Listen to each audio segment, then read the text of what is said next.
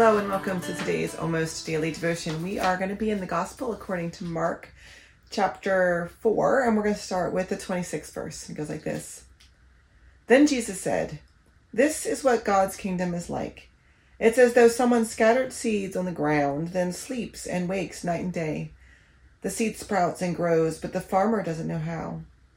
The earth produces crops all by itself first the stalk, then the head then the full head of grain.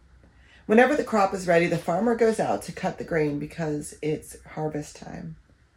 He continued, What's a good image for God's kingdom? What parable can I use to explain it? Consider a mustard seed. When scattered on the ground, it's the smallest of all the seeds on the earth, but when it's planted, it grows and becomes the largest of all vegetable plants. It produces such large branches that the birds in the sky are able to nest in its shade. With many such parables, he continued to give them the word, as much as they were able to hear. He spoke to them only in parables, then explained everything to his disciples when he was alone with them. Uh, so I'm someone who does not have a green thumb. I don't. Uh, I try really hard. Um, I've worked really hard on the snake plant, which requires absolutely no care, and in fact does better when you leave it alone.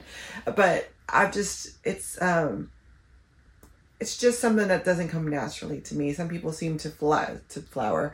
Uh, some people seem to just blossom and can plant anything and make it grow. And I just, it's not, I can't do it. Uh, I have to have pretty hardy plants. And so the miracle of any plant growing to me is amazing. If I plant something and it grows and flowers and lives, it's um, literally a miracle. I don't don't understand how to make it happen consistently over time in a way that like is amazing and awesome. And so any plant growing is a miracle. And that's really what what God is talking about in this passage what Jesus is trying to tell them is you plant these things. You put the seed in the ground and you water them and you tend them, but you don't have really in the end control over how this plant grows. And you can't make it grow and you can't do anything. And at some point you have to give over control of the plant growing to the plant. And it's amazing how it grows from just this itty bitty tiny little seed little bit of tiny thing into this big tall plant that sustains life. Whenever there's a blight of the wheat harvest or the corn harvest all of us get nervous because we know that means that the grocery store shelves are going to be empty or barer than normal. And so it's amazing how a little thing, a small thing, can have such a huge impact on our lives and on the world. It turns out the little things, the small things, are the most powerful.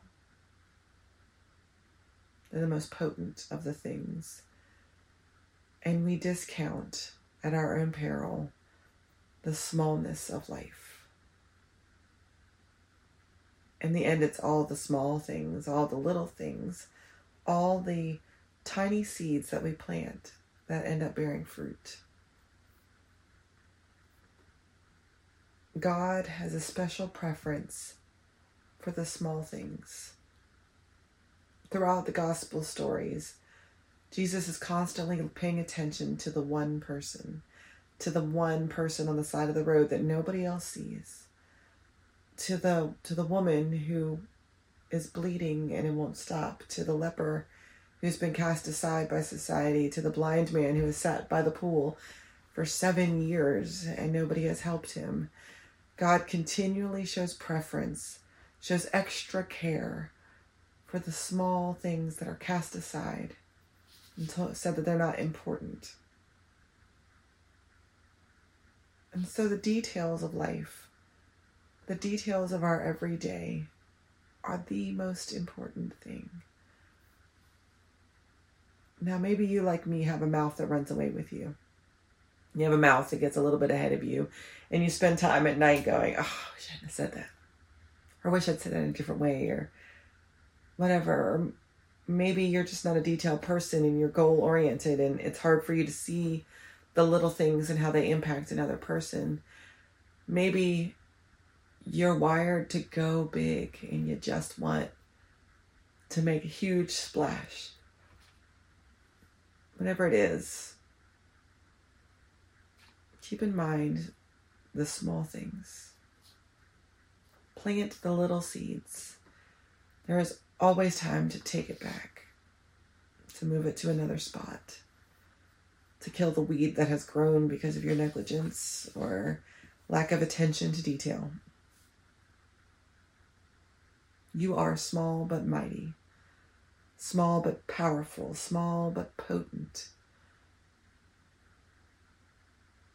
And while you might feel small, like you're not doing anything, that's the people that God cares about. That's the people that God chooses. you. The mustard seed.